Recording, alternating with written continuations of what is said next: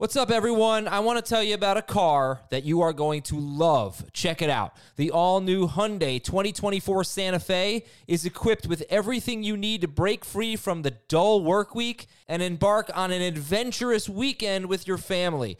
The all new Hyundai Santa Fe's features like available H track all wheel drive, standard third row seating. I love that. Available dual wireless charging pads ensure that you can take on any adventure.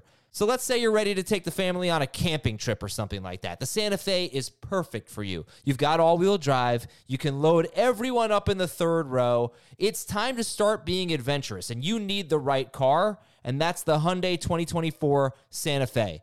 Learn more about the all new Hyundai Santa Fe at HyundaiUSA.com. Call 562 314 4603 for complete details.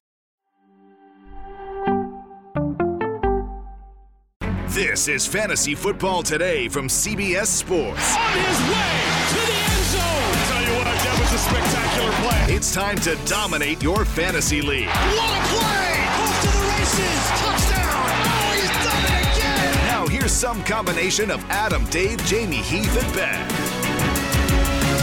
Good morning, everybody. Happy Tuesday.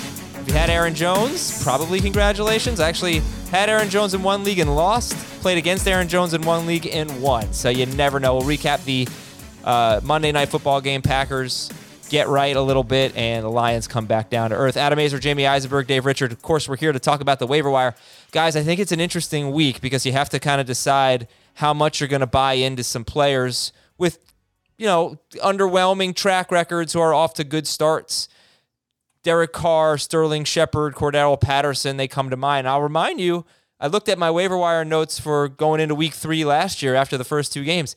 Robby Anderson was 70% rostered. Corey Davis was 62% rostered. They were two of our priorities, and they broke out. Also, N'Keal Harry and Russell Gage were coming off big games in week two. So you don't know which way it's going to go.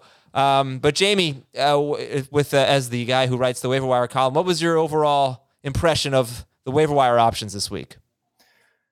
It's not great. You know, there's not a lot of great, you know, standout players for guys that I think are new to the the list because we've been saying Sterling Shepard for weeks. Clearly, you know, preseason, you know, pick him up. He could be the best Giants wide receiver, and he's proven that through two weeks. Um, uh, J.D. McKissic, you know, was dropped after a disappointing week one, and now he's all of a sudden looking like uh, a very good option, you know, for for week two. But he's going to be inconsistent most weeks. You know, the tight end group is terrible, you know, so it's uh, and and the quarterbacks, while decimated by injuries, thankfully no superstars, you know, so the guys that you're looking at, like you said, Derek Carr, Teddy Bridgewater, Daniel Jones. Uh, I don't think most fantasy leagues have the need to start them in one quarterback leagues. These are more 14 team league type of guys that you may be streaming. So it's not exactly like like last week we were, you know, in some cases running for Elijah Mitchell with the hope of what he could be. And there's not that type of player, I don't think, unless Shepard is is still available in your leagues. Maybe Rondale Moore. Yeah, you mentioned Teddy Bridgewater. I mean, Bridgewater's another guy I should have included in the track record list. He, I, I read this yesterday on the show. Uh, if you didn't hear it, this is from the Associated Press. He became the fourth player in NFL history, Teddy Bridgewater, to open a season with consecutive games in which he had two touchdown passes, no interceptions, and he completed 75% of his passes. The you mean other, that's not sustainable? well, look at the company he's in: Drew Brees, Aaron Rodgers, and Jeff George back in 1994. Uh, it is a tremendous start to the season for Teddy. It makes you wonder what he could have been if he didn't have that devastating knee injury. Not that you know this two game sample size is an example of you know the heights that he could reach.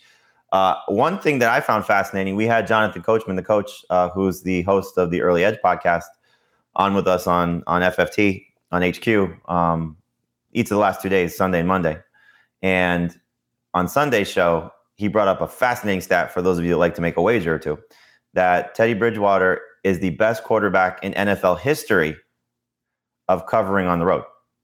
He's now wow. 23 and 3 of covering road games. what? How weird. All right, Dave, get in there. What How do you think about about the way that's pretty cool. How, what do you think about the waiver wire? Hold on. First, I'm checking to see when the Broncos' next road game is. It's at Pittsburgh in week five. All right. Saving my money for that. Thank you, Jamie. Thank you, coach. Uh, the waiver wire this week. I, I think there's some interesting wide receivers. Jamie talked about Shepard. I think he's the he's the gem of the bunch.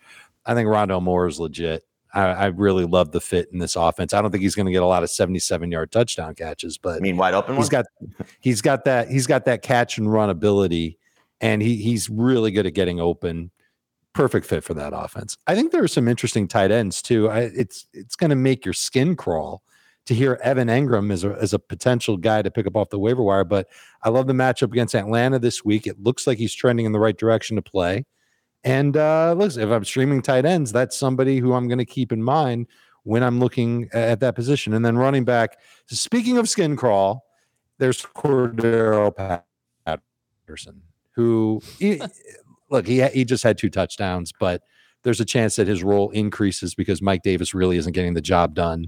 Um, he had a couple of nice runs in week one, a couple of nice plays in week two. Maybe the Falcons just keep on utilizing him, and he's certainly going to catch some passes. So if you're if you're hurting at running back and you're not ready to quite buy into McKissic, certainly in a half or a non PPR league, uh, maybe Cordarrelle Patterson, maybe. There's also some good stash guys this week that we'll talk about later on. Yeah. All right. So what we're going to do is we're going to give our top three priorities or three ish. Right now, we're going to talk about Fab.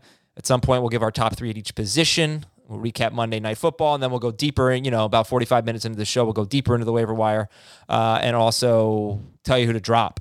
So, also, I want to tell everybody I'm getting a lot of emails, a lot of tweets. I'm 0 2. What should I do? Look at your team. If you believe in it still, then don't panic. Okay. If you have Justin Herbert, I know a lot of people have Justin Herbert, they're 0 2. He has been very unlucky. He's playing pretty well. Mm-hmm. They've left a lot of points off the board, interceptions in or near the end zone, those types of things. So he's a guy that I think you just don't panic. Uh, it- it's you got an extra game this this year, okay? So there's you pick the good year to go 0 2. Don't freak out and don't sell low on your players. And use your IR spot. Some guys are going to go on IR. Not going to happen tonight, but you know maybe you want to pick up Tyrod Taylor. He's been really good. I, I don't know. He's a free. If you have an IR spot, it's a free add once he goes on IR. JaMycal Hasty would be the first one I'd look for if he goes on IR.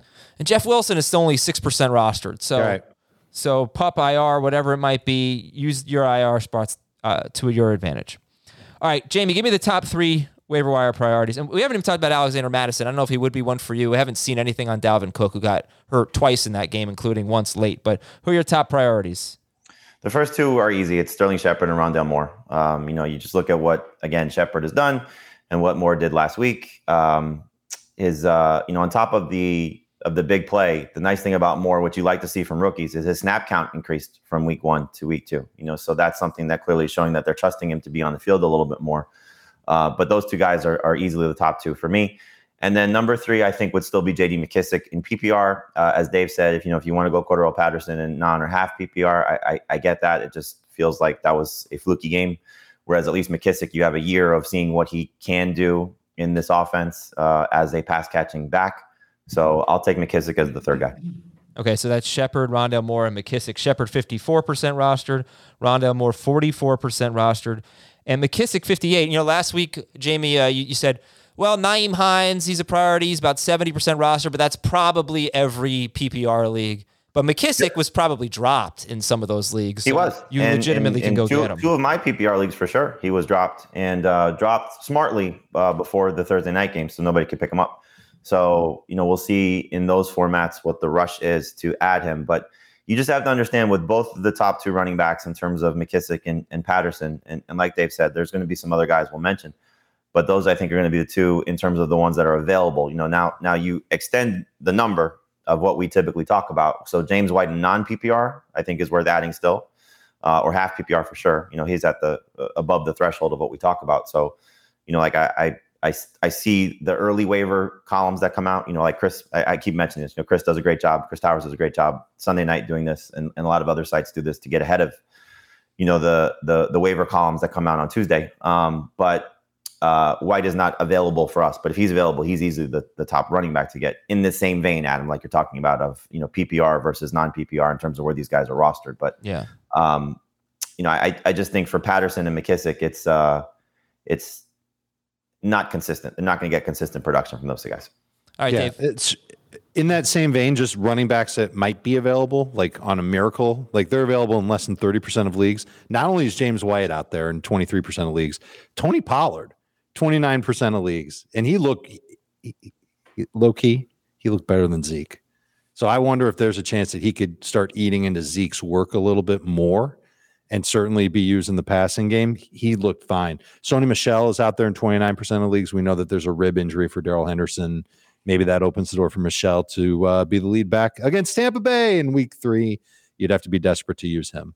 Uh, if you're asking me who my top three are off the waiver wire this week, I'm bypassing all the running backs. I don't want anything to do with them. Give me Shepard, give me Rondale Moore, give me Michael Pittman. Pittman barely makes the cut. He's he's available in only 34% of leagues. So you said you don't want to have anything to do with who? Sorry. The, I would prefer not to need a running back this week okay, off okay. the waiver wire. Yeah. I think it's going to be bad if you're reaching for McKissic or spending your fab on him or Patterson. And I guess we can't forget about Mattison because it does sound like there's a quote little ankle sprain for Dalvin Cook. Just a little ankle sprain. I, I- Well, I don't know what that man, really means. Listen, Dalvin Cook last year faked us out like three times. Okay, this Uh-huh. is what he. yeah, it's like once a once a week thing. 17 game season, he's going to be among the leaders in touches. I don't see how you could keep Alexander Mattison on your waiver wire. You know, it's just Especially if you've got Dalvin Cook in your line. yes, you've got to have Mattison. All right, so Shepard, I want to ask you guys about Shepard. All right, so far this year, seven catches, 113 yards, and a touchdown against Denver. Nine catches, 94 yards on 10 targets at Washington. Now it's four straight games going back to week 16 and 17 of 2020. Four straight games with nine or more targets. He's caught 80.5% of his targets in that stretch. He's averaged 12 yards per target. So his 16 game pace, uh, based on those four games, is 132 catches, 1,584 yards, and 12 touchdowns. I don't know what to make of this. You got Golladay. Kadarius Toney's obviously not a factor. Evan Engram hasn't played, and I do think that's a pretty big deal. Uh, but and, and you know, and I, I wouldn't think he'd have a lot of touchdowns because Daniel Jones doesn't throw them. But he's 40, 54% rostered. Would you drop Brandon Aiyuk for Sterling Shepard? Yes. Yep. Would you rather have Chase Claypool or Sterling Shepard rest of season? I'm not saying drop Claypool, but would you rather have Claypool or Shepard? Shepard and Peep. Shepard and Peep. Wow. Yeah. So There you go. Golladay or Unless, hold on, hold on. If Diontae Johnson, it sounds like he escaped serious injury yeah. on the last play of the game in week two. If Johnson were for some reason out for the year, I'd say Claypool in all formats. Oh man. Okay. How about you're going Golladay? You're going Shepard over Golladay. Yeah, there's going to be a enough, squeaky wheel game though against the Falcons, so just keep that in mind with Golladay this Mhm. week. You know, after screaming at Jason Garrett or, or Daniel Jones, whoever he was yelling out in the sideline, plus the matchup. You know, this is just an easy week to get Galladay going. So you know, just don't be surprised if Golladay has a better game than Shepard, just because of you know touchdown potential and and downfield opportunities. But uh, Shepard, I think, is still going to be the best Giants receiver rest of the way. Okay. I, I think I might make some I don't have Sterling Shepard, but I, I might make some trade offers if people are really buying in this much. Should I should we really be buying in this much? I mean, it's 19 targets in two games. It's a quarterback that's behind a shaky offensive line that's going to, you know, look for guys that are closer to the line of scrimmage as opposed to down the field. He has no rapport with Golladay yet, and you know, I'll, I'll go back to what I said about the Titans. That you know, all the missed time for those guys. You know, you, you saw the the certainly better connection between Tannehill and Julio Jones in week two. That I think you're going to start to see that happen with Kenny Golladay. And again, this is the week for it to, to come. Then You know, why is it so? Then that's exactly my point. You know, that's but I don't think Shepard's going away. I No. don't think he's going to. I don't think he's going from 19 targets to three. You know, No, or, or, no. or nine targets to three. You know, he's had nine targets each of the last two games. But I don't think he's. I, I think nine to six. You know, he's going to be. I, I think a, a lot of six for 70. You know, those type of, of games on a bad week. Oh, all right. Uh, right. He still has that PPR floor of does. like 10 to 12, 13 points. I don't think that's ever going to go away. Just look at his game log from last year. He had a ton of games with Oh yeah, four, five, six plus catches. five catches every game that Daniel that he and Daniel Jones were healthy, five or more. Um, hey, we got a YouTube Q and A tonight, Tuesday night at 8 p.m. Eastern. Join us there, YouTube.com/slash Fantasy Football Today. Also Thursday at 2 p.m. and Sunday at 11:30 a.m. all Eastern. Uh, and then Sunday at about 8 or 8.15 p.m., we have the recap podcast that we do live. So join us at youtube.com slash fantasy football today. Tuesday night at 8, Thursday at 2, Sunday morning at 11:30. Those are all Q&As. We read a lot of your questions.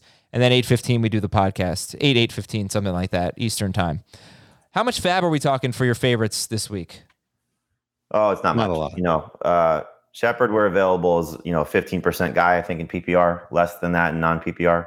Um, but that's that's about it. You know, I, I just can't see a situation unless we find out come Tuesday evening that Dalvin Cook's going to miss time. Then Alexander Mattison will be, you know, a 20 plus percent guy, if not more, depending on the the news. But I'm not anticipating that, so I wouldn't think it's anything of significance like we saw last week, where people were just going crazy for Elijah Mitchell.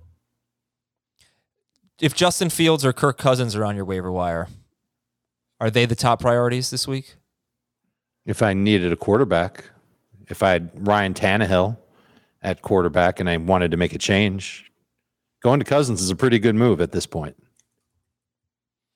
Uh, What about but you prioritize Cousins over Fields? I would. Um, I would take Cousins over Fields in six points for passing touchdowns and four points. I might go Fields. Okay. And Fields, we don't know the extent of Dalton's injury, but Fields is going to get his opportunity. Uh, all right, we got some some news and notes to get to, and we'll give you some more names at each position. We're going to take a quick break here on Fantasy Football today. When we come back, Red Zone Robbie G. Who's that? You can probably figure that out. Well, we'll tell you in a minute. We'll be right back. The perfect combination of versatile athleisure and training apparel has arrived. Thanks to the visionary minds of New Balance, Clutch Athletics, and Rich Paul, the designs reflect the heart of the athlete and the spirit of the community. With rising defensive football stars Will Anderson and Chase Young on the roster, Clutch Athletics brings the best innovative gear to all athletes, giving them style and performance on and off the field.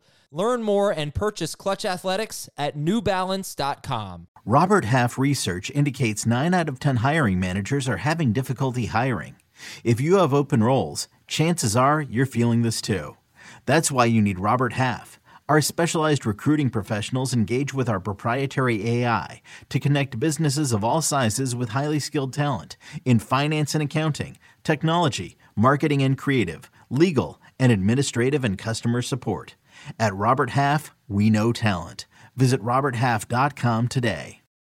Yes, the Mannings were back last night, and Rob Gronkowski joined them for a very fun interview. And Red Zone Robbie G. That's what he. That's the nickname he gave himself, uh, and it makes a lot of sense. He's been crushing it in the red zone. Do you guys watch? Uh, what what did- what percentage of the time were you on the Manning broadcast? hundred percent. Really?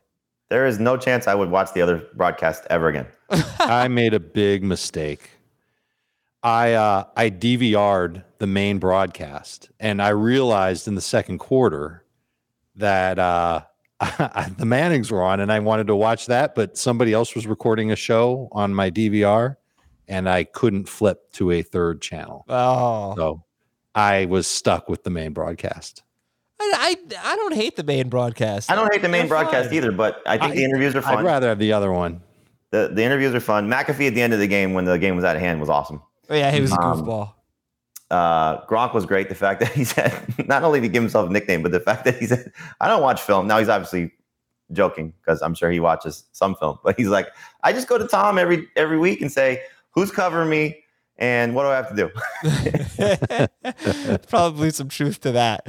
Yeah, he's it's like he just plays it as sleep. You know, it's it's so natural for for Gronk and Brady. Uh, Odell Beckham could play this week. He's available in seven percent of leagues, so you could take a look at him with Jarvis Landry out. Carson Wentz sprained both ankles. Uh, All right, with Carson Wentz, Andy Dalton, Tyrod Taylor, we all expect them out this week, right? Yes, Tyrod for sure. Um, you know, four weeks I think was the report that uh, Aaron Wilson had. Um, doesn't seem good for Dalton or or Wentz. And then two was the one that we got to keep an eye on, just with the rib injury and the pain tolerance. And Carr, a Carr is not a certainty. Carr's going to play. I mean, Uh, yeah. Carr and Mayfield are on the injury report, but I wouldn't anticipate them missing time. Okay. And as far as uh, Andy Dalton goes, the Bears did say he's the starter when healthy. That could obviously change. funny. Look, if remember what happened with Tyrod Taylor last year, if Fields goes out and he's Justin Herbert, he's not losing the job. So we'll see. Uh, Will Fuller back. He's expected to play this week, which is great. Jarvis Landry has never missed a game due to injury. Is that right? He missed I a was game. right. Yeah. Yeah, COVID last year on the COVID list. I don't think he's ever missed a game due to injury. He will miss a few weeks in, in all likelihood with the sprained MCL. Diontae Johnson, as Dave mentioned, hurt on the last play of the game. Not going to be a long term injury. Hopefully back out there this week against the Bengals.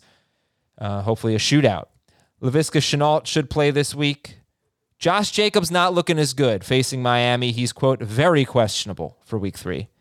Darrell Henderson got good news. Ah, please sit, Darrell Henderson. I'm not going to start you anyway. I don't want you to look bad against the Bucs. Just sit. Uh, but he has a chance to play this week for those who want to pick up Sony Michel. Trey Sermon has a concussion. JaMycal Hasty has a high ankle sprain. So, so what about on Johnson or Trenton Cannon? Uh, what about Duke Johnson or Lamar Miller or TJ Yeldon or any other guys that they're bringing in for tryouts this week? It's uh, it. I think Elijah Mitchell's going to play, um, so he'd be the one I think that you lean on. And look, Trey Sermon's in the concussion protocol. We know he can clear that and still be able to go. So just keep that in mind. But yeah, Kerryon might get elevated. Trenton Cannon, somebody if you're in a super deep league, you might want to just you know take a flyer on just to see what happens. But uh, wow, it's uh, it's just amazing what's happened to that backfield.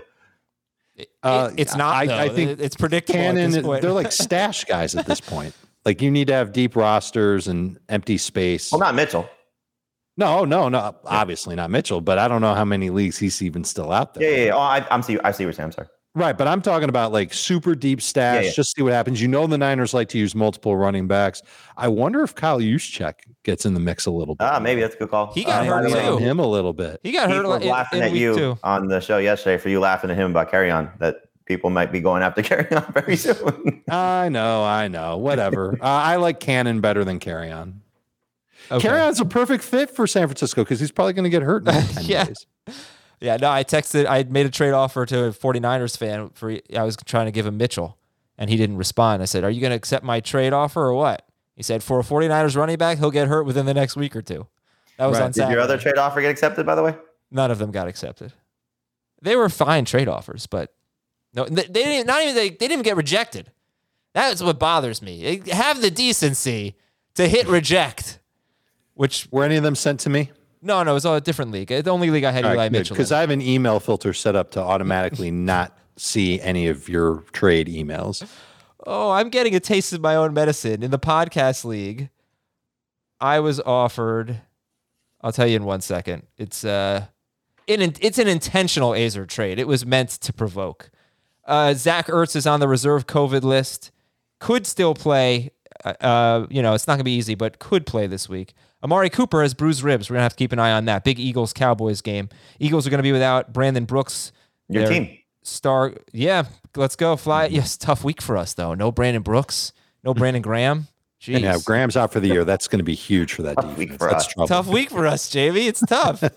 Uh, TJ Watt has a chance to play this week for the Steelers. Oh, I'm thinking we got to send him some gear, Jamie. Send Adam an Eagles hat, And that is not Eagles uh, that is not happening. I will Why? not go that far. You're an Eagles fan. Let me now. a- let me ask you this: uh, your your son Andrew, would you rather have him be a Jets fan or an Eagles fan if he's not going to be a Giants Jets, hundred percent a Jets fan. Hundred percent. Uh, as much as like his uncle. the heartache he'll be uh, enduring. Uh, yeah. So the trade I was offered in the podcast league. You guys, let me know if I should take this. I was offered Brandin Cooks and Sterling Shepard. Yeah, look, I buy them a little bit, right? For uh, Justin Jefferson and AJ Brown. yeah, I think you should. I think you should accept that. if it was for one of them, that's interesting because it's a 14 team league and you need some depth. That's true, actually. I I don't think I'd do it anyway. I I wouldn't do it either, but it it's it makes more sense. I Yeah. can I can better that deal. I think if you're going to give away Jefferson and and uh, Brown. I I would think that you would be able to better that deal. Yeah. Let's I- see. let's give some names. Top three at each position. Jamie, let's start with quarterbacks. Let's say Fields and Cousins are not in the picture, are not in the equation here. Who are the top three to add at quarterback? Uh, for me, it would be uh, Teddy Bridgewater one, mostly from the one week scenario because of who they get in week three, which is the Jets. So you don't necessarily need to look long term with him because after this he gets Baltimore and Pittsburgh, and so we'll see how things go for him after this matchup. But clearly after the first two games, and then getting the Jets this week, I like that.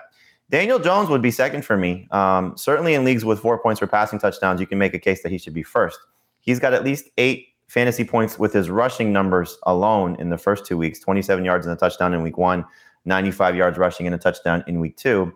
and he looks better. You know, so we'll see what happens. Then he's doing this without Golladay really doing anything. So against Atlanta, that's another great matchup in Week Three, and then we'll see what happens again with him moving forward.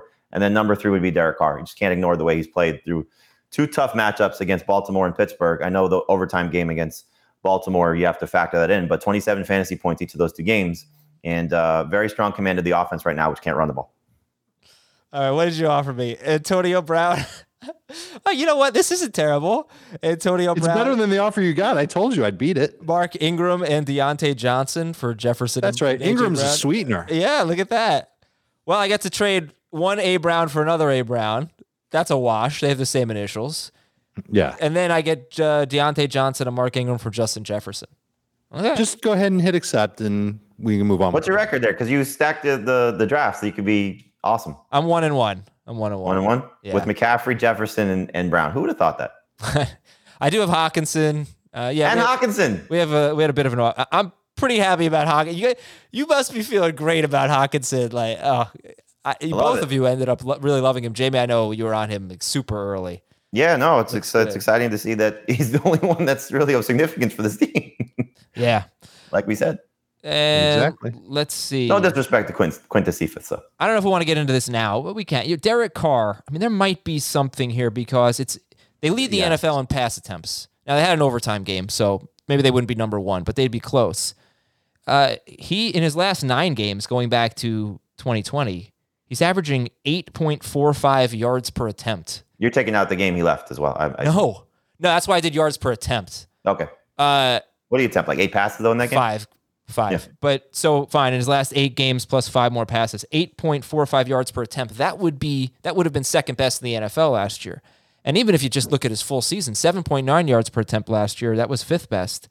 Uh, he just doesn't throw that much. But if they get anything from their wide receivers, this, there might be something here. I- I didn't realize. I don't remember how well he finished the season, but uh, 24 more fantasy points, four of his last five, and you throw out the game that he missed when Marcus Mariota took over. It's four in a row, and so now it's six in a row in that regard that he's finished with at least 24 more fantasy points. So he's playing great, and you know it's uh it's fun to see, and it, you know it ties into another waiver wire guy, which is Henry Ruggs. Um, you'd like to see one of these guys get going early in the game. you know, it's uh it's been total second half performances for Ruggs uh, the first two weeks. But the thing that's nice about Ruggs, and which is hopefully a sign of things to come, first game in his career with more than five targets.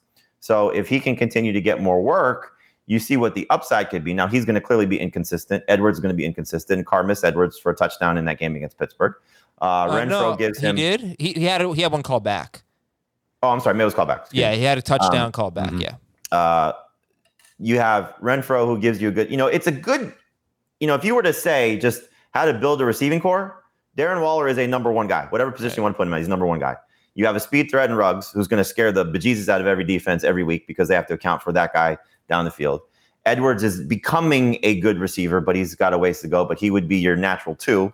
And then Renfro is a good possession receiver. So as as just you know how it's constructed, it's a good group. You just have to see Ruggs, Edwards, and Renfro step forward a little bit more to help Darren Waller. And that if that happens, which we're seeing it, you know, strong strong week one for for some guys and strong week two for Ruggs, uh, it could be a, a nice group for for Carr, especially they can't run the ball. You know, so this is That's team the that's gonna have to rely on him for sure. Yeah.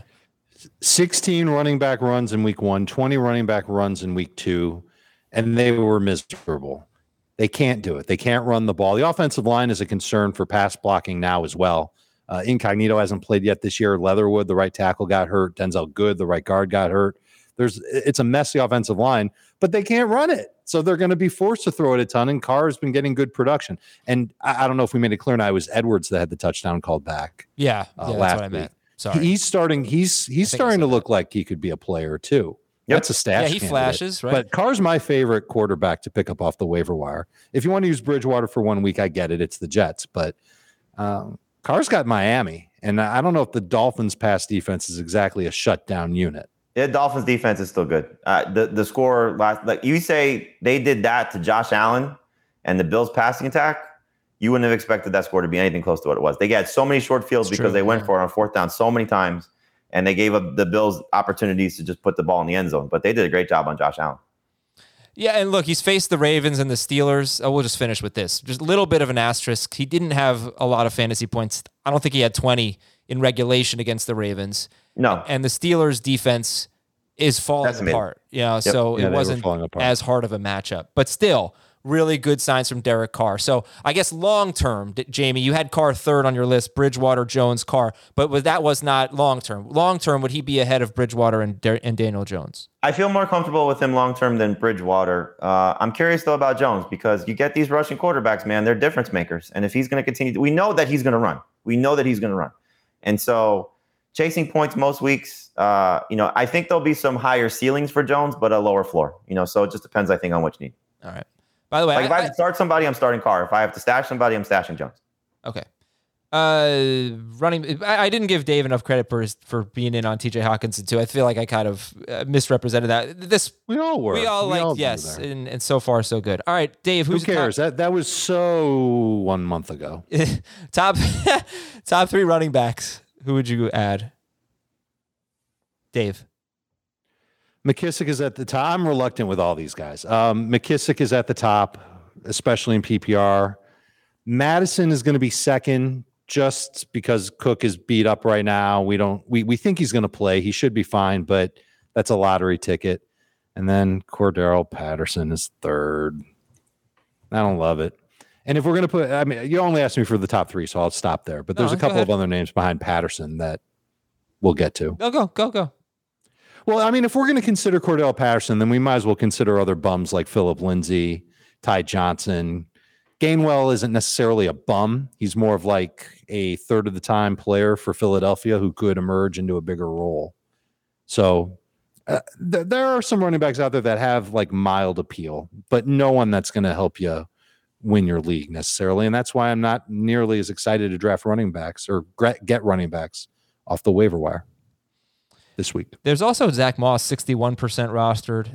Is Devin Singletary has three fumbles in two games, and there. Moss, Moss's role is pretty defined. He's going to be the short yardage guy, and you know it's only a matter of time before, as we saw last year, he starts to take on more work. So he would be the the third guy, I think, if you're looking at it for this week. And then um, Michael Carter, he's with like 75 ish percent rostered. So he's not available in More a than ton of leagues. 77. 77. All right, but you see if he's available as uh, they were pretty happy with what what he gave them in week two. And About if you if, if you want fake Michael Carter, you can get Ty Johnson. He's 92% available, and they both play the same amount of snaps. All right, JB, who are the real? Well, we already gave some wide receivers. It's Shepard, Moore. Who else? Yeah, I'd put Patrick third. Um, he basically played the same amount of snaps as uh, KJ Hamler, so just keep that in mind. You know, 51 snaps for Patrick, 49 snaps for Hamler. Uh, but we saw last year Patrick was clearly the you know second best receiver for Denver when there was a guy missing, and I still think that's going to be the case. He didn't have a huge game in week two against Jacksonville, but you know three catches, uh, 34 yards and or 37 yards and a touchdown uh, on four targets. Um, he had one more target than Hamler, but a lot more production. Hamler had one catch for five yards. So I think it's only a matter of time before there's a little bit more separation for those two guys. Hamler will have a big player too, so that might make things a little bit skewed as things go on until Judy's back. But I just feel more comfortable with him. But that's you know the third guy. You can make a case for a lot of different guys. You can make a case for Ruggs. You can make a case for uh, Elijah Moore as a stash candidate. You can make a case for Dar- Darnell Mooney, who's you know coming off an eight target game, Mhm. and now we'll see what happens with Fields. You know, so there's there's a handful of guys that I think you know can jockey for that third spot. Uh, for me, though, I'll just take Patrick based on what I said about him going into last week and what you know happened at least coming out of week two. I just want to mention and get your thoughts on it. Rondale Moore, you did say, Jamie, that his snap share went up. He still played fewer than the other three wide receivers. He's played the fewest of the Arizona wide receivers, fewest snaps. I doubt that matters in week two. You know, obviously he's making progress, but just to throw it out there, does that matter to you? Yeah, no, it's look, it, as we've seen, Christian Kirk in week one, two touchdowns. You know, he had five targets, the same amount as Moore. AJ Green had six targets. They continue to throw to AJ Green. I think they want to get him going, and he scored in week two also. So, you know, it's, and this is something I think, you know, people need to uh, realize when we talk about stuff like this. Like the 77 yard touchdown was nice. He was standing there wide open. You know, I mean, there, there was not a lot that he had to do outside of catch the ball and run fast. And so, um, it's, it's, it's something just to take into account, but you're looking at what the long term potential could be. And the long term potential is they want to feature him to whatever degree they're going to feature him in the crowded receiving corps that they have. So Hopkins is still clearly the best guy on this team. The second guy is going to probably change on a week to week basis. But I'm hopeful by the middle of the season, as we've seen with rookie wide receivers, which you always tend to note, Adam, is they they tend to grow in, into roles as the season goes on. So the fact that his snap count did increase from week one to week two shows that they're putting more on his plate, and you just hope that continues to come. All right, Dave, make everyone's skin crawl and tell us the tight ends to add. So let's start with Evan Engram. He's available in 62% of leagues. It sounds like he's got a chance to play. The Falcons got decimated by Rob Gronkowski in week two. Goedert had a touchdown in week one. And uh, it's it's just a good matchup for Engram in week three. If you're streaming, he's the guy to gravitate toward. And then after that, it's it's more names you know, but you can't really expect a lot from them. Austin Hooper, 56% available with uh, with Landry out. And Odell looks like he's going to play, but who knows to how healthy he is. So maybe Hooper picks up a little bit of slack. Jack Doyle had a lot of targets in week two after being invisible in week one.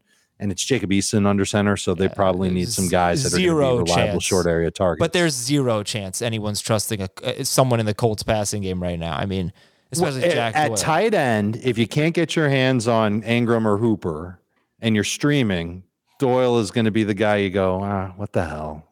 I, I, I wouldn't you missed a say, I touchdown still for what it's worth. Uh, the Wentz interception, which was a stupid flip Right. on his part, was going to Doyle on uh, you know whatever that little stupid play. I know it's just the There's Eason a- factor, but but why wouldn't you? Would you not just go back to Cole Kmet or something like that?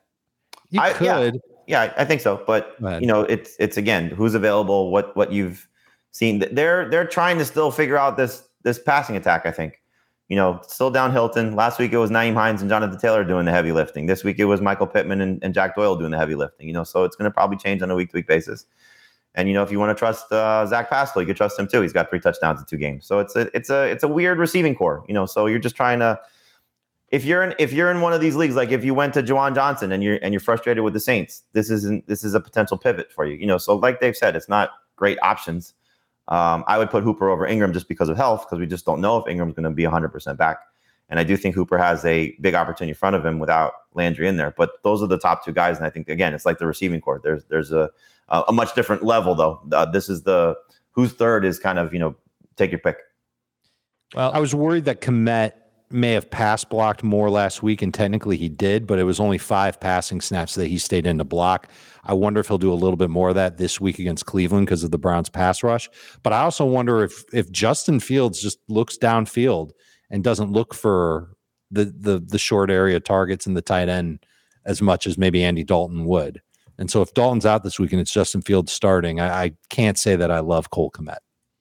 I, I know we don't usually think of it like this, but does it make sense if you're just so bad at tight end to just take someone on a high scoring offense like Dawson Knox, who plays, you know, a ton of snaps, caught a touchdown? I know he's not heavily involved, but Touchdown or bust, right?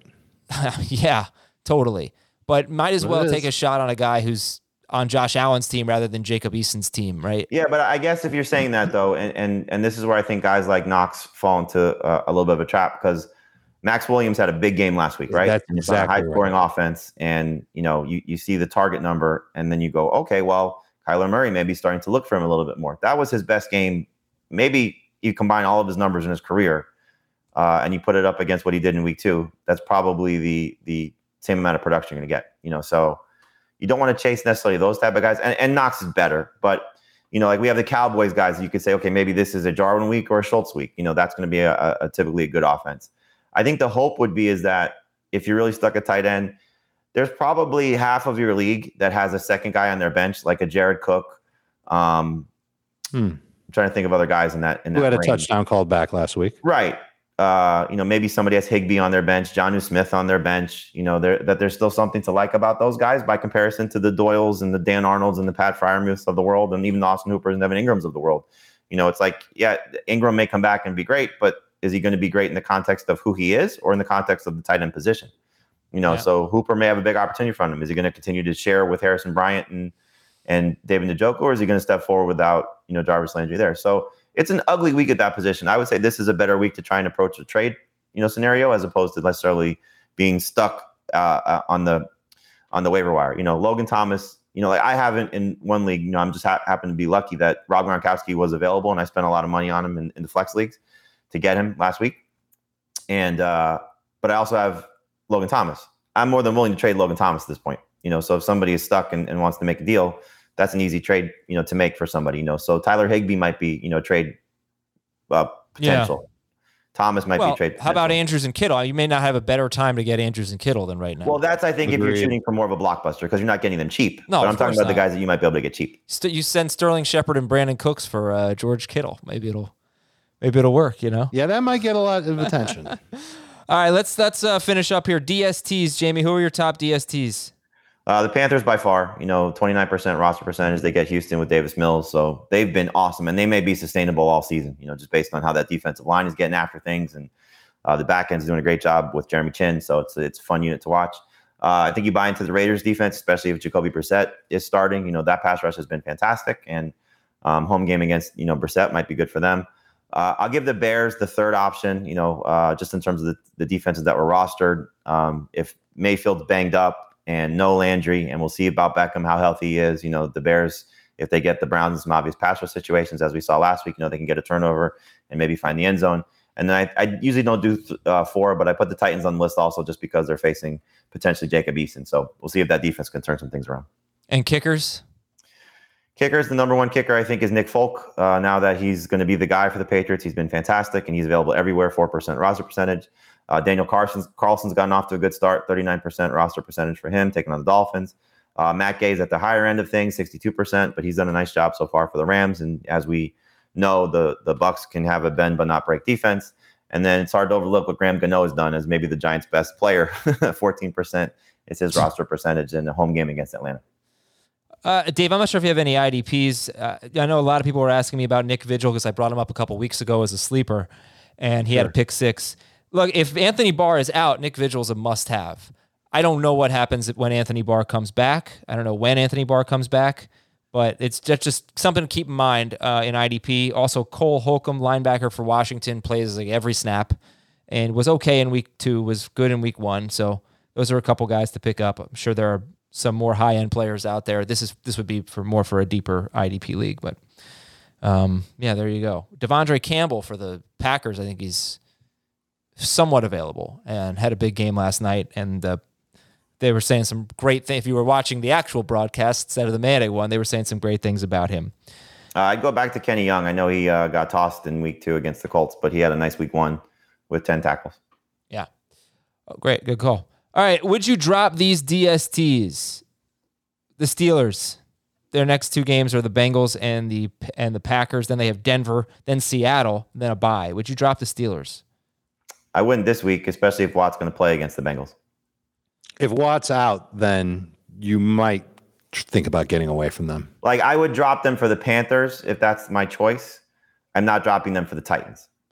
Would you drop the Washington football team DST at Buffalo, at Atlanta, New Orleans, Kansas City, at Green Bay? That's our next five games.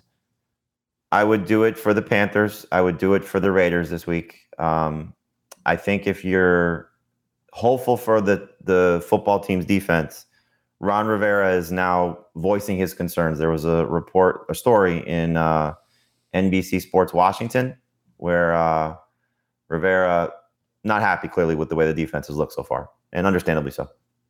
If they get Atlanta in two weeks, that's a that's a team that's allowed at least 13 points to a DST in each game so far this season. That's a reason to like the Giants DST this week. I would hang on to Washington. And then the uh, the the Rams, the Rams' next three games are Bucs, Cardinals, Seahawks. Keep them. I would. Yeah, you kind of have to. But those three teams have combined for one 10 point DST matchup allowed. And it was it was Arizona and they allowed a touchdown last week to Vigil. Right. So those those are not great matchups at all. But it's a good defense. Uh, You shouldn't let them go. You won't get them back. There after that, they get the Giants, Lions, and Texans. So that'll be a better stretch. Oh my. Oh my. So maybe in all seriousness, you could buy low on them in three weeks. We'll we'll come back to that. Green Bay 35, or maybe we won't. Uh, Green Bay 35, Detroit 17. Dave, any major takeaways with uh, from this one? Aaron Jones is the first Packers running back with three touchdown catches since 1942. And Aaron Rodgers, after a loss, is just ridiculous. According to the AP, he's followed up each of the last five regular season losses by throw five in a row. he's thrown four touchdowns and no interceptions in his next game. So root for root against them if you have Aaron Rodgers. Anyway, uh, any big takeaways here? No, uh, I mean th- there are some takeaways for sure. Those are obviously the two biggest ones. Rodgers looked like his old self again. It was excellent to see after he looked old in Week One, and Aaron Jones was due for uh, a bounce back game after barely getting the ball in Week One. This qualifies. Uh, target drain for the running backs in Detroit. Huh? D'Andre Swift only had four catches, um, five targets. Jamaal Williams caught all three of his targets, so eight targets combined that's a little disappointing after they were both so involved in the passing game the week before. Um, it's going to make people, you know, second guess those guys as must start guys. I think Swift has earned it. Williams, maybe not so much in PPR. And Goff had a decent stat line for fantasy. Uh, we didn't really talk about him as a possible ad. Um, maybe that's somebody that you consider trading for on the dirt, dirt cheap in super flex leagues if you're struggling at your QB2 spot he could lead the NFL in pass attempts. he had yeah. 46, he had 36 last night. He had 57 in week one. And yeah, let's talk more about the Detroit running backs here. D'Andre Swift had eight carries for 37 yards and he had four catches for 41 yards. So he was decent he in looked PPR. pretty good. Just didn't get the ball. The fourth quarter was when he got most of his catches too. The, the last was, drive, mm-hmm. he had scary. three. Right. He had three catches for 30 yards on the last drive of the game and four catches for 41 yards for the entire game. So that was four of his five targets on the final drive. And I don't know what to make of that. I mean, there's going to be a lot of that this year, you know? Uh, but Jamaal Williams started in only 30% of leagues and had 10 touches. Just not a good game. I don't know. Yeah. Uh, now the, they get the Ravens. Ravens, Bears. I don't know if Minnesota is such a dangerous matchup anymore, but that comes after that. But is D'Andre Swift really a must start guy? he is in PPR. I mean, you know, you got to take the two game sample size for what it is. You know, so obviously great week one in a similar situation. You know, chasing points, and he was he was fantastic at home. Um, I'm gonna guess the Ravens go back to their typical game plan of you know blitzing nonstop, like we didn't see that against the Chiefs. Yeah. So ball out quick. You know, little scenario. Remember the thing that probably helped Goff a little bit with his downfield throws. The Packers pass rush was beaten up. The Darius Smith didn't play in that game. You know, so a little more opportunities in the pocket for him. So I and I think with Baltimore and how they get after the quarterback typically could be a little tougher for Goff this week. So um, he'll still have volume. I think that'll help the running backs though. So I wouldn't necessarily panic too much after one week, but it was definitely disappointing to see, you know, the the week one drop off to week two. Any thoughts on selling TJ Hockenson or just let's enjoy the ride? I mean, anybody's a sell high candidate when they're doing what they're doing like this, you know, on a team like this. But you know, like I'm not trading Hockenson for Pitts, but if somebody wants to give me, you know, Kittle or Andrews and another player, you know, not necessarily a superstar, like you know, Dave's throwing in a Mark Ingram for, you know, I, I know what he's doing with. with I know I, it was too much. I know, but I'm, you know, if, if, if somebody's willing to give you, um, you know, like, hey, wait, Kittle, hold, hold on, hold on, stop right there. Kittle straight up for Hockenson. No, I'm keeping Hockenson. I am too. Okay. Yeah, no, me too. That's me too. Yeah. You know, you hate to overreact, but you're seeing you're seeing it. You're seeing exactly what we expected. Um, I, I and I wouldn't do Hockenson straight up for Andrews either. Oh, or Pitts. That, that, one I might. I, I think Andrews. There's a lot of big games coming for him. Sure, but we're already getting them for Hockenson. Yeah, yeah, no, I'm with you, but I'm just saying, like, you know, I, I wouldn't necessarily sell Andrew short. The, the Andrews, like I said, he's the number one receiver and number one target getter in that offense. Yeah, and Andrews isn't. I mean, this is something we did not right. see last year or the year before. Is a third guy, and Sammy Watkins. And eventually, Rashod Bateman's going to come back yeah. for. Sorry, Adam, but Bateman's eventually going to come back for Baltimore. There's going to be more guys in that passing game. By the way, I, I did a Twitter poll earlier. I had forgotten about it until right now. Uh, Dave, you inspired it because you said Pollard might be better than Zeke. That's all I'm seeing. You know, people keep, keep saying that, but the Zeke side hasn't really had a voice. So I just said, who is a better running back? Not for fantasy football, just as an NFL running back, who is better? Mm-hmm. Zeke has 52% of the vote. Pollard has 48%. Mm. I thought Zeke would, in a, in a Twitter poll, would run away with it. I, I would think the opposite. that's close. Yeah, I would have thought the opposite just because how Pollard looked. Same. I, th- I would have thought Pollard was going to win. Yeah. Uh, people are just down on Zeke. He's, he's, it's like he didn't have a 17 carries and a touchdown and uh, in week two. It's weird. People. I mean, really... Pollard looks like he shot out of a cannon. You know, so he's he's running right. a, a, lot better. Um, I think some of the play designs for Pollard are a lot better too. You know, so Mhm. we'll see how that impacts them moving forward. But look, this was uh, this was a, this was a good bounce back game for Zeke, and so hopefully there's just more to come. He's on the field a lot more than Pollard. It's amazing that Pollard has as many catches as he's had. I feel like the second he gets in the game, they throw to him. it's, it's weird. Uh, all right, drop o meter zero to ten. I- If I were Zeke, I'd take back the luggage that he got Dak and for his birthday. Uh, the- all right, it goes zero to 10. 10 is a must drop, zero, no chance. Baker Mayfield. Is that because he's going to be off the team in a year and he needs to pack his stuff? Maybe it's a good call. uh, Baker Mayfield, zero to 10. Ten. You can drop him. Tyler Higbee, Do not drop Zero. him. zero. Trevor Lawrence, Three. Non keeper league, non keeper leagues. You can drop him. key PR. That's great. Uh, PPR. Nyheim Hines, Uh, PPR, he is a two. Non PPR, he's a ten. two stinking touches last week. He he does this all the time, man. Yeah. He's going to do it later this year too, where he's just going to have a monster game, and then the next week it's the old fool Jew, and uh, you'll be mad that you have him on your team. Marquez Callaway. Drop him. Uh, seven. He actually looked a little bit better this week than he did. Now, now I'm watching Marquez Callaway uh, with my free time. He had twice as many catches this Yeah, week. he looked a little bit better, and he, He had two. there were a couple times he got open, and Jameis just didn't look his way. Robby Anderson, drop a meter, zero to 10. Zero. Zero. At Houston this week, at Dallas the next week. Get right. Then Philadelphia, then Minnesota. Good stretch here for the Panthers passing game. Brandon Aiyuk, Hold up. Did Darnold make your list, Jamie? Yep. Where is he on it? Because we didn't talk about him. Uh, he is behind. He's I think fourth. fourth or fifth. Um, he is. he's fourth. He's fourth. Yeah, so that, that Could he I- I low key should've be him up. like? Could he be the best guy? Like I think Carr is going to be better rest of season. Maybe behind Carr, could he be the best one rest of season? I would take Daniel Jones over him by a mile, and I would take Teddy Bridgewater over him right now. I just think you look at Darnold. I don't know if this is his ceiling, but it might be a ceiling. You know, where he's just living in that low twenties range. Mhm. I'd say it's been a little disappointing, you know, especially against the Jets. They, they had a lot of opportunities for more, and he just didn't really do enough. Uh, but, you know, so far he's been startable. They corrected that last week Uh, let's see. We got or more anyway. Jakobi Meyers. Zero. Did you give a number on Aiyuk?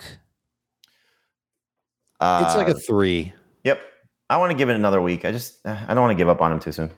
Jakobi Meyers. I don't want to give up on Dante Pettis too soon. Oh man, Uh, Jakobi Uh, Meyers is an eight in non PPR and a three in PPR. yeah. Jonnu Smith. I think Uh, if I needed a tight end and I saw him on the waiver wire, I'd pick him up. So I wouldn't drop him. Zero. yeah, three at best.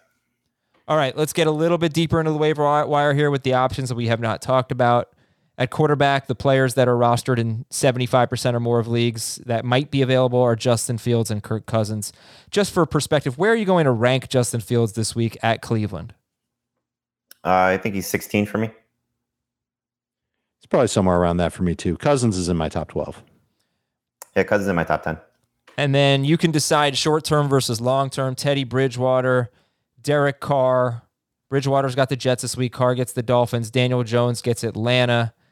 Um, and then you've got Sam Darnold and Taylor Heinicke at Buffalo. Buffalo's been really good against quarterbacks, but it's been Roethlisberger and Brissett.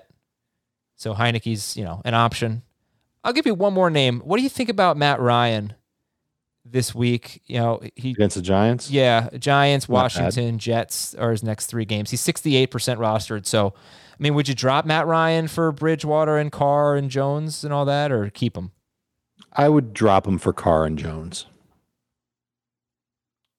Um, I would drop Matt Ryan for those guys, yes. Okay. In du- deep superflex leagues, Davis Mills, Jacoby Brissett, Jacob Eason. Who's your favorite? All three of them might be available, probably are. So, who's your favorite out of Davis Mills, Brissett, and Jacob Eason? Mills, just because he's going to have probably the most long term opportunity to play. Uh, and he didn't look bad after he got settled a little bit. You know, the start of the game was ugly, but, you know, now, um, now he uh, hopefully will, you know, he may look. we've seen this with Tyrod before. Clearly, much more high profile guys, but you know, a rookie comes in and takes over for him almost every opportunity he gets as a starter since leaving Buffalo. Happened in Cleveland, happened with the Chargers. Uh, those were top 10 overall Yeah. picks. Davis Mills, not the same thing, but you know, who knows? The Texans may decide that Davis Mills is their guy. Uh, They should. question here. I think was Nathan Peterman a rookie when he took over, or was that the second? year? Yeah, I think he was. I, I don't remember which which year that was for him when he had threw like four interceptions and a half. Uh, that was in his second. he pulled a. Zach Wilson. That was in his second season. Okay.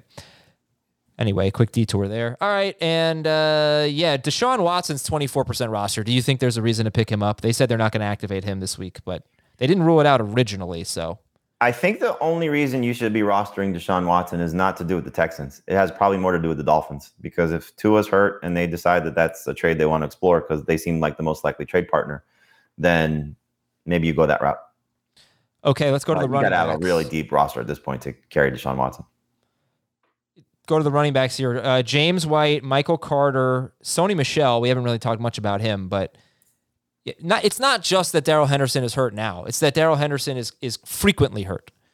So Sony Michel's seventy one percent roster. and He's not super available. And yeah, Tony I, I was Pollard. surprised that people gave up on him because when I looked at it last week, he was in the 90s. You know, because you know you had the storyline and, and people telling you that he might be the best Rams running back, but that's I don't think it'd be the case unless Henderson is going to significantly miss time. The thing you got to look at is how much are they going to maybe share? Because through you know a week and a half, it was all Darrell Henderson for the most part in terms of workload. So you know, it's like you said, Adam, if you're in the Darrell Henderson camp, you want to see Sony Michel bang his head into Vita Vea 100 times and struggle. And then Henderson gets healthy and he's back as the lead guy. But Michel, look, 4.6 yards per carry last week. Uh, you know, we'll see if the the fluky involvement in the preseason game for the Patriots is something that the Rams use because we saw Henderson get an uptick in passing production this week against the Colts, or last week against the Colts. So I think Michel is is obviously worth adding where available because we don't know how long Henderson might be out if he's going to miss time at all. But he clearly is the number two guy there. You know, I don't know what they're going to do with Jake Funk as the third guy, but very clearly right now they're leaning on one running back, and, and that could be Michel. Could have been Cam Akers. Uh, the guys to add: J.D. McKissic, Cordarrelle Patterson, Alexander Mattison. Uh, you're sitting there, you're looking at Patterson and Mattison, so you don't need to start a running back. Who do you, yeah, who do you pick up? I think it probably depends on your backfield situation because there's clearly a, a chance that Patterson is going to help you sooner, but lottery ticket appeal is clearly Mattison. Because Mike Davis Yeah, goes down, yeah. I don't think they're turning to Wayne Gallman at this point. It seems like they're turning to Patterson. Uh, I have a hard time loving a 30 year old I totally agree. receiver. yeah. It's nuts. Give me Mattison. Kenny Gainwell is uh, 59% avail- is rostered. Sorry. Darrel Williams had a rushing touchdown. He might get some of those this year. Yeah, the thing, the thing, I, the reason I put him there is because if if they continue to get frustrated, or if they start to get frustrated with Edwards Hilaire, I don't think they've gotten frustrated at least publicly yet. Um, you had a bad game on top of a fumble, you know, and so do they start to go maybe a little bit more in the direction of the guy who helped them in two key playoff games last year, and that was Williams. You know, when Edwards Edwards Hilaire was hurt and Le'Veon Bell stunk, you know, that Williams carried them in the two games against the Browns and the Bills. You know, so we'll see if that's maybe something you just want to take a, a a stash opportunity on if you have an open roster spot. Would you stash McKinnon in a deep PPR league? They just haven't used him to the same degree, but maybe. True. You know, I mean, my guess is it's going to be a committee. You know, but uh, I think more of the more of the rushing opportunities and certainly more of the goal line opportunities will go to Williams because they've shown you that already when Edwards Hilaire is Right. playing. Sure. I get that. Other running backs. it's already been a committee, by the way. Uh, other running backs to, to consider, just the same vein as uh, as Mattison, but with, with less upside. Samaje Perine. I mean, just Joe Mixon gets so much work, and he's he's got an injury history, and it's 17 game season. Just think about if Mixon gets hurt, P. Perine's going to be the number one player added on waivers. So Mm, but I think Chris Evans would get in the mix there. I don't think it would be all Perine all the time. all right, Zack Moss 61 percent. Uh, nobody's really adding Peyton Barber, but you know. Not even you? Ty Johnson is 8%. Okay. Wide receivers. You can see if Marvin Jones, who's had two big games in a row, or Marquise Brown, who's had two big games in a row, are available. They're rostered in more than 80% of leagues. What do we think about Michael Pittman? Is he a, is he a must add guy? 66% rostered. I think he's in the. I put him behind Shepard and behind Rondale Moore, just in terms of what his, you know, the team that he plays for now, the quarterback situation being what it is. But you know, you you have the you had the game you were hoping for with T.Y. Hilton out, you know, and so 12 targets, eight catches, you know, looked like the guy that we were saying, oh, could be a big winner without Hilton there. But, you know, that's uh that might be his best game of the season, you know, depending on how Jacob Eason looks and then when T.Y. Hilton does come back. How often is he going to have 12 targets? Because he's he's a volume needy receiver. He's not a big YAC guy unless there's broken coverage. Yeah, I, I mean, Look, he it- really should did not gain many yards after the catch, even this past game. they got a terrible receiving corps. He should have targets. He didn't in week one, but he certainly did against the Rams. Uh, okay, so would you uh, would you rather have? Uh, oh man, I'm struggling here with because you know Sterling Shepard obviously. Christian you're taking McCaffrey or. Michael Pittman? Give me Yeah, Pittman. yeah, I guess so. Pitt, really? Ah, McCaffrey can't No. score. Not really. Oh no, he did. Well, I think if you're did choosing between Pittman, Shepard, and and Pittman, Shepard, Moore, and Patrick, Yeah, where is he? I mean, like I said, for me, he's third. You know, I, I would take what the upside of Rondale Moore could be over Pittman at this point, and Shepard has obviously proven himself to be, you know, a, a legit player. All right, quick thoughts, guys. Gonna wrap up the show here. Uh, Darnell Mooney. Uh, I think we talk, he plays all the time. He's tied with Allen Robinson in targets. So, uh, so Darnell Mooney, Henry Ruggs, Elijah Moore, KJ Osborn, Quintez Cephus. Is there one that really stands out in that group? Mooney, Ruggs, Elijah Moore, KJ Osborn, and Quintez Cephus. They all doing it in their own way, but Mooney's the one I like the best. 13 targets or 15 targets in two games. That's tied with Allen Robinson. And one of the reasons why I liked Mooney was because I think he's got some upside with Fields at quarterback. And we could be looking at Fields starting for the Bears in week three. And his numbers were good in the game that Fields played the majority of the time in this past week. Dave said it best. It depends on, you know, I think what you're looking for. If I have, like in your case, Adam, for example, I know it's a two receiver league in, in our podcast league, but if I have Jefferson and Brown and I'm deciding between Mooney, who's got a clearly a, a much safer floor, or Ruggs, who can win me a week, there's probably going to be a lot of times where I'm playing Ruggs over Mooney because, you know, he's going to have these blow up games that Mooney's just not capable of in this offense. Okay. And then a tight end, And don't give up on Elijah Moore. Look, he's he's just Zach Wilson's just missing him barely every game. Certainly last week against the Patriots. I mean, his air yards. I don't know what exactly what the number is, but it has to be uh, high up there for week two. He just can't connect with them right now. And you have Denver this week, so it's not exactly going to be pretty. But then I think it's Atlanta and That- Tennessee. you add coming him after that. this week. Uh, I would add him now because you're gonna. He has one big play, and you're gonna miss out on. okay. Could get Crowder back this week. Don't know how much. He had that will affect 113 air yards. That was 16th highest. That's pretty doesn't good for a rookie and that team. Yeah, that did not include the Monday night game. Okay, uh, let's go to the tight ends here. Robert Tonyan. look, deeper leagues though, two guys. First off, well, three guys. Osborn and Cephus. You know, Osborn in this offense with how much they're throwing, Yeah. uh, looks fantastic. 16 targets in, or 15 targets in the first two weeks. And then Cephus, and as long as Tyrell Williams is out, he scored now in each of the first two games. So he looks like their potential number two receiver, not taking into account the running backs. Uh, and then you mentioned Crowder. If Crowder's not out, Braxton Berrios has been just the go-to guy for Zach Wilson. You know, just the cheap PPR option if you're stuck. He's doing what I thought Moore was going to do. Well, Crowder though. I mean, that's the thing. Once Crowder comes back, don't Right, but that's what I'm saying. If if, Yeah. if Crowder's out another week, and Right. as we know, Crowder misses time, Berrios could be uh, a, a cheap PPR guy you can lean on. Tight ends to know: Tonyan, Cook, and Jonnu might be available in your leagues. They're 73 to 80 percent rostered. If they're not, Austin Hooper with Landry out. Why are we sure it's Hooper over Njoku? Uh, well, Njoku's target share went down in week two, so you know I think Hooper's the safe guy. Hooper had It could three be Harrison Bryant. targets. You know, they're going to use all three. oh no, I'm sorry. Hooper had three targets in week one. What did he have in? Uh, I think they had about three or four each. He had five targets, five catches, 40 yards. Okay. Hooper Uh, was Evan nine Engram. points in PPR. Evan Engram against Atlanta. Jack Doyle. Uh, yeah, Pat Fryer. Yeah. ugh. Freiermuth is the stash. He had more playing time than Ebron last week. Both weeks. Yeah. Dan Arnold had a good game for Ariz- uh, for Carolina. Yep. Maxx Williams for Arizona. And the Texans have struggled against tight ends. Week one, it was James O'Shaughnessy and and Manhertz scoring a touchdown. Last week, it was the three tight ends combining for the Broncos. So you know Arnold maybe is something for you, Adam. Finally, finally, he I know. Yeah, week too late. Um, right, Cole Kmet. Arnold to the Arnold. So, so would you take Hooper, Engram, and Doyle over Cole Kmet facing Cleveland? Um, Uh, I would, I would take Engram. I, I if he's healthy, I would take. Engram and I would take Hooper. The Eagles have been great against Pitts and Kittle so far, but if Amari Cooper's out, maybe we start looking at Schultz or Jarwin.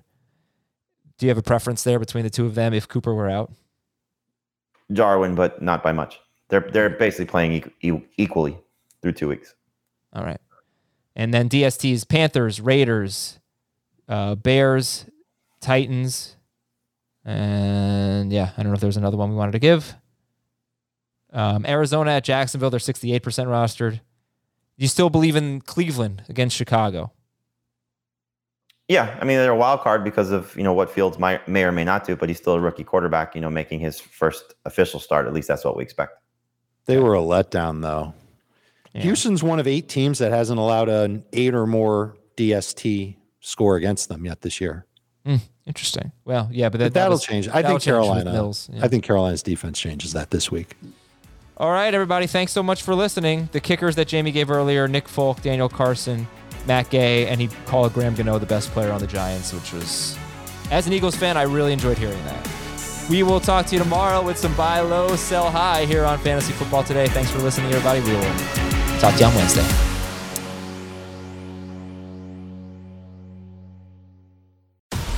Wait is over. The Chi returns with new episodes on Paramount Plus. What brings you to the show? Opportunity. Everybody get down! Right a new reign is coming to the South Side. Never should have sent a boy to do a woman's job. The Chi. New episodes May 10th. Visit ParamountPlus.com slash The Chi to get a 50% discount off the Paramount Plus with Showtime annual plan. Offer ends July 14th. Subscription auto renews. Restrictions apply.